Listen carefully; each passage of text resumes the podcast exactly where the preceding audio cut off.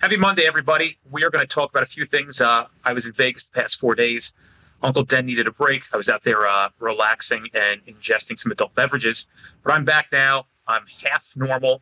We have class tomorrow with the Monmouth County Police Academy. Looking forward to all the people that are coming out. We have a full class. I think we're packed. We have might have one or two spots left. If you're looking to get in for tomorrow's class, if this is your first time seeing this, go to streetcoptraining.com. You can register there. We probably have one or two spots left. I have to check. The last time I saw, we were really close to being completely sold out. That's one of those venues where we have a limited seating capacity where we can only fit so many people in it. Plus, it's after uh, Labor Day weekend. And if you're familiar with the Jersey Shore, you know that it's very hard for a lot of Monmouth County towns to send personnel because they're dealing with so much of a shore crowd.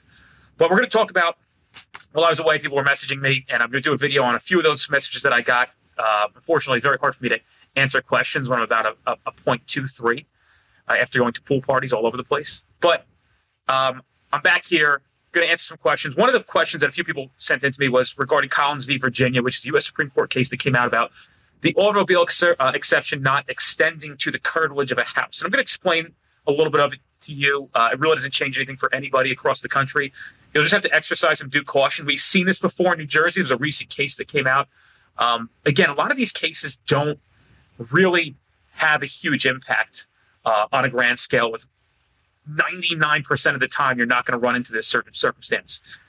Let me talk about Collins versus Virginia first. Then we're going to go to a little bit of explanation of why you would ask for probable uh, for consent with PC for New Jersey police officers. This is U.S. Supreme Court stuff, so this can apply to everybody in the group. I want to welcome all the new members. Guys, if you're looking for something specific, check out the search function in the group. You can just put search the group. Um, because I have done a lot of videos. I've been doing videos for uh, a year and a half now. So there's there's hundreds of hours of videos where you may be able to find an explanation for the question uh, that you're looking to have answered right away. If I'm not available to come on live or message you back, a lot of times we aren't. So for the next two days, I'll be teaching. It'll be very difficult for me to come on this screen or this computer or your Facebook, uh, do a live video and, and answer your questions. But I have a little time today as we're doing class prep for tomorrow. Here's what happened in Collins versus Virginia. Uh, a police officer is told about a stolen motorcycle. They develop this gentleman, Mr. Collins, as a suspect. So what he does is, let me explain it to you here. First of all, you got to know what curtilage. It's the immediate air, the area immediately surrounding the associated with, with the home is considered part of the home itself for Fourth Amendment purposes. So it says, thus, when an officer, go back here. So Officer Rhodes discovers photographs. Little ahead of myself there. Wrong page. Uh, I have stuff highlighted here. As you see, I'm going through things. I have these are the important things in the case law, not the whole. And a lot of a lot of people are going to read this and go, "Well, we can't do this anymore." That's not necessarily the case. If you got to read it and understand what they're getting at here, that's how you read case law. You just can't read it, assume something, and then put it into application like everybody's been doing that stupid shit for years. Take some time to read it, make sure you understand it, interpret it, and then apply. So here's what happens. Uh, Rhodes gets this job and he finds, uh, says Officer Rhodes discovered photographs on Collins' Facebook profile of an orange and black motorcycle parked in the drive of the house. He drove to the house and parked on the street. From there, he could see what appeared to be the motorcycle under the white tarp parked in the same location as the motorcycle in the photograph.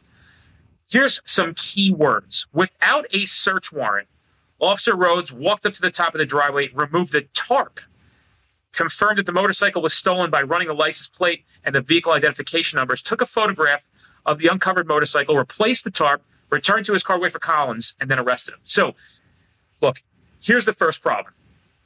This wasn't a plain view exception where he pulled up, saw the motorcycle, and inherently it was right there. He pulled up, suspected it would be there, saw this bike, went, and removed the tarp, almost like searching somebody's house, is what they're saying. If you believe it's there, you have enough PC to believe that it's a motorcycle, you're going to have to get a search warrant. So essentially, what would have been um, somebody just texted Matt, why are you texting me while I'm doing videos? Um, essentially, what should have been done probably, and I'm not Monday morning quarterback, now we know what we have to do. If you have certain circumstances like this, you're going to have to get a search warrant. You have pre existing knowledge of a crime that took place. The vehicle may be located here, which is considered in curtilage of the home. You just can't go there, walk up, and have an intrusion on the property without a plain view exception to the, uh, or, you know, where you're seeing something in plain view. Very different. If, if the bike was uncovered, you'd have different circumstances here. It wouldn't be challenged. But because it was covered, and you didn't inherently know that that was the bike itself, you probably should have got a search warrant. At a very minimum, you should have asked for consent to search uh, from the homeowner himself. Now, that's what they say here. So because without a search warrant, Officer Rhodes, uh, let's see, replace the tarp, blah, blah, blah. And here's what they said. The automobile exception does not permit the warrantless entry of a home or its curtilage in order to search a vehicle therein. So, here's some more stuff. Curtilage is the area immediately surrounding the associated with the home. It is considered part of the home itself for Fourth Amendment purposes. Thus, when an officer physically intrudes on the curtilage to gather evidence, a Fourth Amendment search uh, has occurred and is presumptively unreasonable absent a warrant. As an initial matter, the part of the driveway where Collins' motorcycle was parked and subsequently searched is curtilage. What's interesting is here they say, as an as an initial matter, the part of the driveway where motorcycle was parked, subsequently searched, is curtilage. So they're saying the closer it is to the house, the more important it is. When Officer Rhodes searched the motorcycle, was parked inside a partially enclosed top portion of the driveway that abuts the house, just like a front porch, side garden, or outside the front window. So it's interesting wording here that they're saying, look, depends how big the driveway is. Is it at the bottom of the driveway? You can walk up. You know, this one seems to real be real close to the house. Uh, that's something that's discretionary. You're going to have to make a decision on in the field when you come across something like that. And people started writing in like, what are we going to do now? Well, I mean, it just remember we're just talking about the automobile exception doesn't apply. So what are you going to do? You're going to establish PC and apply for a search warrant. Like you wouldn't have the automobile exception. If you guys don't know how to do a search warrant, we have in our list things to do to teach all of you how to write a search warrant, give you the proper documentation. It should apply from state to state. The principles are exactly the same you may want to get a, a, template in your police department to look at to have on hand if you ever run into this kind of problem. So, uh, you know, it's hard to dictate. I need you to know that this exists, but it's hard to dictate if you're really ever going to have to use this. This is a very, very unique case to itself. They are saying certain things, but there's a lot of stuff to inserting in there. Like it really depended where it was parked on the driveway. They didn't say in this, well, if it was parked down at the bottom. And again, I'm reading the I'm reading the case brief on it because I have to prep for class tomorrow. I'm going to go through the whole thing and see if there's anything that's different on it. So, um, it says nothing in this court's law suggests that the automobile exception gives an officer the right to enter a home or its curtilage to access a vehicle without a warrant. So basically, just because the automobile exception exists doesn't mean you go into somebody's garage and start searching their car. You're going to have to get a search warrant or you're going to have to get consent for that to apply. I think it could be very different on a, under a lot of different circumstances. But if you want to play it safe, let's say you go to a service call and you're walking up somebody's driveway and there's a car there that maybe it's not, I mean, you know, if you have plain view, that's different, but maybe you have um, some kind of PC that would allow you to search the automobile. Maybe under these circumstances, if you feel like it's curtilage close enough to the house, you would ask for consent or seize the car pending a search warrant. You have to go through the search warrant process. That's probably the safest way to go. That's my advice if you're running into that, because now we have U.S. Supreme Court law. You guys all have to follow. Everybody in this country must follow what this thing says because you can't change it. You can make it more strict, but you can't change it. Now, um, on to the second question. And again, what's interesting is a lot of people in New Jersey, we had a time period in New Jersey that we had a case called uh, State versus Pena Flores where they talk about exigency plus PC. We had no more automobile exception. We got it back in 2015 with State versus William Witt when our automobile exception was restored. We didn't have to play games anymore and get search warrants. It was a nightmare. So, what people tended to forget was years ago, we had a scope of a search. Now, there's a lot of new people who have been around for quite some time since we lost the automobile exception, never worked under the automobile exception, didn't know what we had to do back then. And you just got to go back in history a little bit and read some case law in the past to understand how do we fix some of the problems that we have here, namely New Jersey. Now, please understand if you're a state that has a scope requirement. Like I think New York has something like this. But New Jersey, just because we have the odor of marijuana in a car doesn't mean we automatically get the whole car bumper to bumper, just so we're all clear. And you know, I would I would say, you know, I, I know that other states have no problem with this, but we don't. So the first thing I want to address is if you're searching a motor vehicle and you're working within the limits of your probable cause and you are not asking for consent to search or searching the trunk or under the hood of a car, you're making a grave mistake. You are missing the things. Guys like, oh, we had this car, we searched the interior, we didn't find anything. I'm like, cool, what was in the trunk? Like, well, we didn't search the trunk. Well, why not? Well, our PC didn't allow us to go into the trunk. Well, I don't understand. Why would you not ask for consent? Well, I don't know. They don't like it when we do that here. So the question I pose to you is first is this. If if you have enough Now, generally in New Jersey, you're almost always going to only have the interior compartment of the car. Most of the time. You know, um, if you read State versus Alston, 1981, it's a gun job, which allowed them to search the entire car. But to get under the hood, which is important, if you've been my two-day class, we put pictures up in that in that class of why it's important to search under the hood of a car because that's where stuff is hidden. If you're in these other groups on Facebook, which I implore you to join, you're going to see that they're popping hoods and finding shit all over the place because you know what? They know that you as a police officer is not going to search under the hood of a car because you guys don't fucking do it. And it's a big mistake. And you guys are missing things. Well, we didn't, we thought we had something for sure. Did you look under the hood of the car? No. Why? I've never seen anybody do that. Well, I'm telling you, you're making a mistake. So when there's criticisms on how do we go from a small amount of marijuana into the trunk or under the hood, well, here's here's a simple explanation. First of all, again, most of the time you're not able to go past the interior compartment of a car. So I don't reference a case that we use in class all the time, what they did, how it was done. Because we have these cases called Patino, Letman, and Guerrero that dictate PC equals a scope of a search and allows you to go to certain places. Now, what does that mean?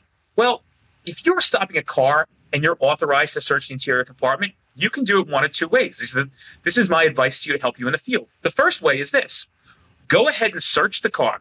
When you search it and find a half smoked joint and you have nothing that allows you to go into the trunk, this is New Jersey, guys. Let me just be real clear on this. This is New Jersey.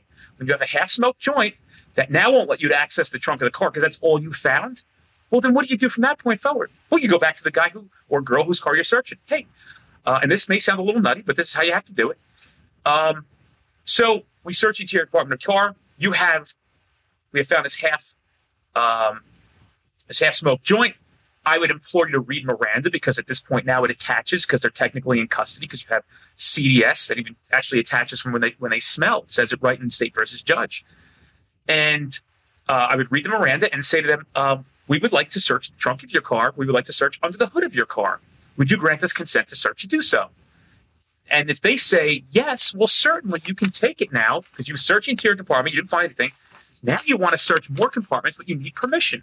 Well, without a PC hit from a dog or a warrant, you're going to need consent to search. So you would say to that person, hey, would you sign this consent to search form? We want to search the trunk. If they're saying things like, you know, you're not searching the trunk, well, guess where it is? Guess where it is, ladies and gentlemen? Oh, you're not looking under the hood. You people have said to me things like this. Um, you can search the inside, but you can't search the trunk, or vice versa. Guess what they're trying to hide and where it probably is? In the trunk, under the hood. Don't play games with a consent form. Be very direct. Because if they refuse without when you, when the when the threat is calmly given, because there's PC and case law, to, I'm sorry, case law to support this, you're allowed to advise people in your next step for or pursuit for further action. So you could say to somebody, hey, if you don't want to give consent to search, that's fine.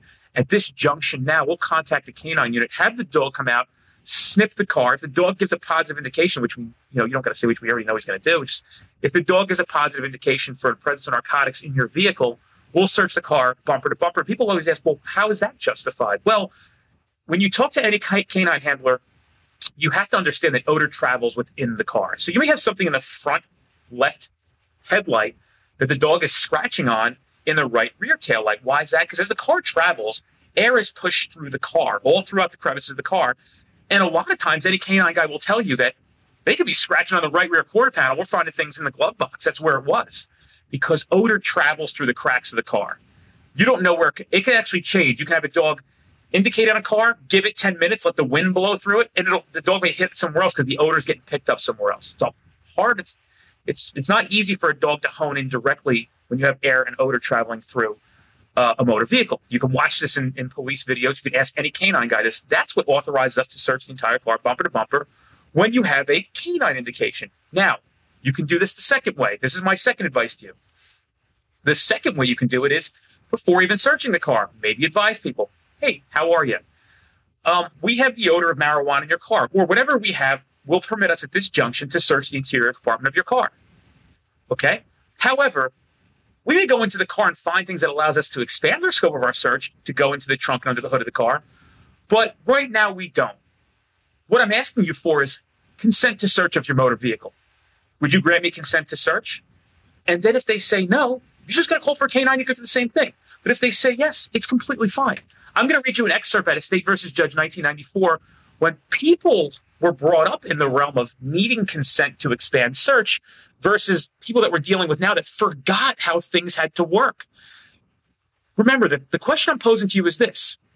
If you have PC that only lets you search the interior compartment of the car, how do you get into the trunk or how do you get under the hood? That's all I want to know. So when you tell me that you're roundtabling this, you guys are volleying this idea around, I want to know how I'm not making sense. I want to know how everybody that has followed this stuff that I'm giving them has had no issue in court with this when it's explained this way. That they know they can't expand. They don't want to violate the rights of somebody by going into the trunk and finding something that they shouldn't have found. But that's that's the point I'm making. They have told me that because I got consent, it was good to go. There was no argument with on the consent, especially when you're doing it correctly. Don't play games with the consent form. Be direct with people. They want to refuse, let them refuse. I'm going to read a little piece out of uh, State versus Judge, which is a which is a primary case that everybody should know. That's why the course is named case law that every cop should know. It says after the three occupants were removed by the vehicle and searched by Trooper Acevedo returned his focus to the vehicle. A small plastic bag containing greenish brown vegetation was found in plain view on the console. Two partially smoked marijuana cigarettes were also in plain view on the center console. Trooper Acevedo then opened the gym bag found in the back seat and seized a large plastic bag contained uh, that contained two smaller bags of suspected marijuana. Defendant admitted the gym bag belonged to him. Shortly thereafter, defendant signed a consent to search of the trunk of the vehicle. A tan gym bag was found in the trunk, contained six plastic bags of suspected marijuana. A scale was found in the gym bag as well. Neither of the occupants admitted ownership of the tan gym bag or its contents. Defendant was under the continuous observation of State Trooper uh, of Trooper Fortunato during the entire search of passengers. So you can see here years ago when we understood the concept and there were people out there employing this correctly, you had this state trooper in a good case who got consent. Nobody ever said, Why'd you get consent? The courts understand that you're not allowed to go into the trunk. You can't go into the hood for any reason. So, yeah, we'd like to see you use consent. And if you have the forms, use the forms. So, that's my rant regarding that. That's how you explain it. So, when it's at, when anybody wants to antagonize or rebut this advice, just tell me how do you get into the trunk? And why are you searching cars when you have PC? You're at a criminal motor vehicle stop and you're searching cars, and yet you're not going to search into the trunk of the car. I hear this shit from these guys. Who is training you? So, um, and it makes me think like you're a product of, the, of your environment. Like, what's the train of thought? When I always ask guys with 15 plus years in the job in class, like, would you ever search a car and not search the trunk? You know, I understand. What I'm saying is, is legally, I want you to search the trunk, not illegally. That's what I'm trying to prove a point to you here. Oh, this guy's crazy. Am I crazy? Am I crazy? Or am I 100% correct and you are 100% wrong? Think about it. I'd like to see your side of the argument. Send me your messages in, send me your emails. Yet, I have not seen one since I've been advocating this. We had a case come out at the appellate le- uh, division level. Uh, it's unpublished, so it doesn't matter, but it was State versus Houston. Uh, I forgot the guy's name, Maurice, some shit like that. Uh, I think it's Maurice Houston. But you can Google State versus Houston. Uh, it came out in December of 2017. Had these police officers who were involved in this stopped and gotten consent before expanding the scope of their search, this would not have been case law. It would have been fixed. We don't want to create new case law. We want to work within the stuff that we have to ensure that the cases that we put together and, and send up to the court are, are bulletproof. They're locked tight. Why fuck around in the gray area? Like it's black and white, folks. know what you're doing. There is no gray area. I've, I've advocated this before. Oh, teach the gray area. Bullshit. We teach you how to avoid the gray area so your cases are locked up tight. To this day, I have not gotten one phone call where any advice or any education that we've given anybody has ever caused anything but a great turnout in court, saving the case. So that's the rant on that. Hopefully that answered your question. And I have one more from uh, from Nico here. He actually wrote me a while back. And then, guys, there are other people who have messaged me. I'm getting to it. It's three o'clock. I got to do uh, class prep for tomorrow. There's a lot of stuff that's got to go on. So he goes, uh, quick question scenario. Guy gets into a crash, overturns his vehicle. As the tow company comes and flips the vehicle, a cloth bag is found next to the driver's side outside the vehicle. All right, officer Ian Officer goes into the bag and finds suspected crack cocaine, good or bad. Um, you got to give me more details, dude. And that's why I wanted you to watch the video. So if you're on here, uh, you know, right Also, in the same scenario, the if the vehicle after the vehicle flips over, the officer makes entry to gather documents to the vehicle from the glove compartment, sees in plain view wax paper bag is on the floor. Is this now good enough to search the vehicle? No. There was a case that came out. Oh man, off the top of my head, years ago. This is New Jersey, so people are watching around the country. This is New Jersey. You'll have your your. We got to address some Jersey stuff, but we do a lot of tactical shit. If you've been part of the group, you know that. We're going to go into a lot of behavior stuff. Class will be good tomorrow. We go live from class. Everybody around the country will get a lot of value out of that. So pay attention. Um, so there's a case off the top of my head. I don't know the name of it. Uh, I probably my oh, I don't. I took it out of my. Oh, let me just see if I have it in here. I know I don't. It's in my old program. You got to understand when I'm writing these programs, we only have so much time in class.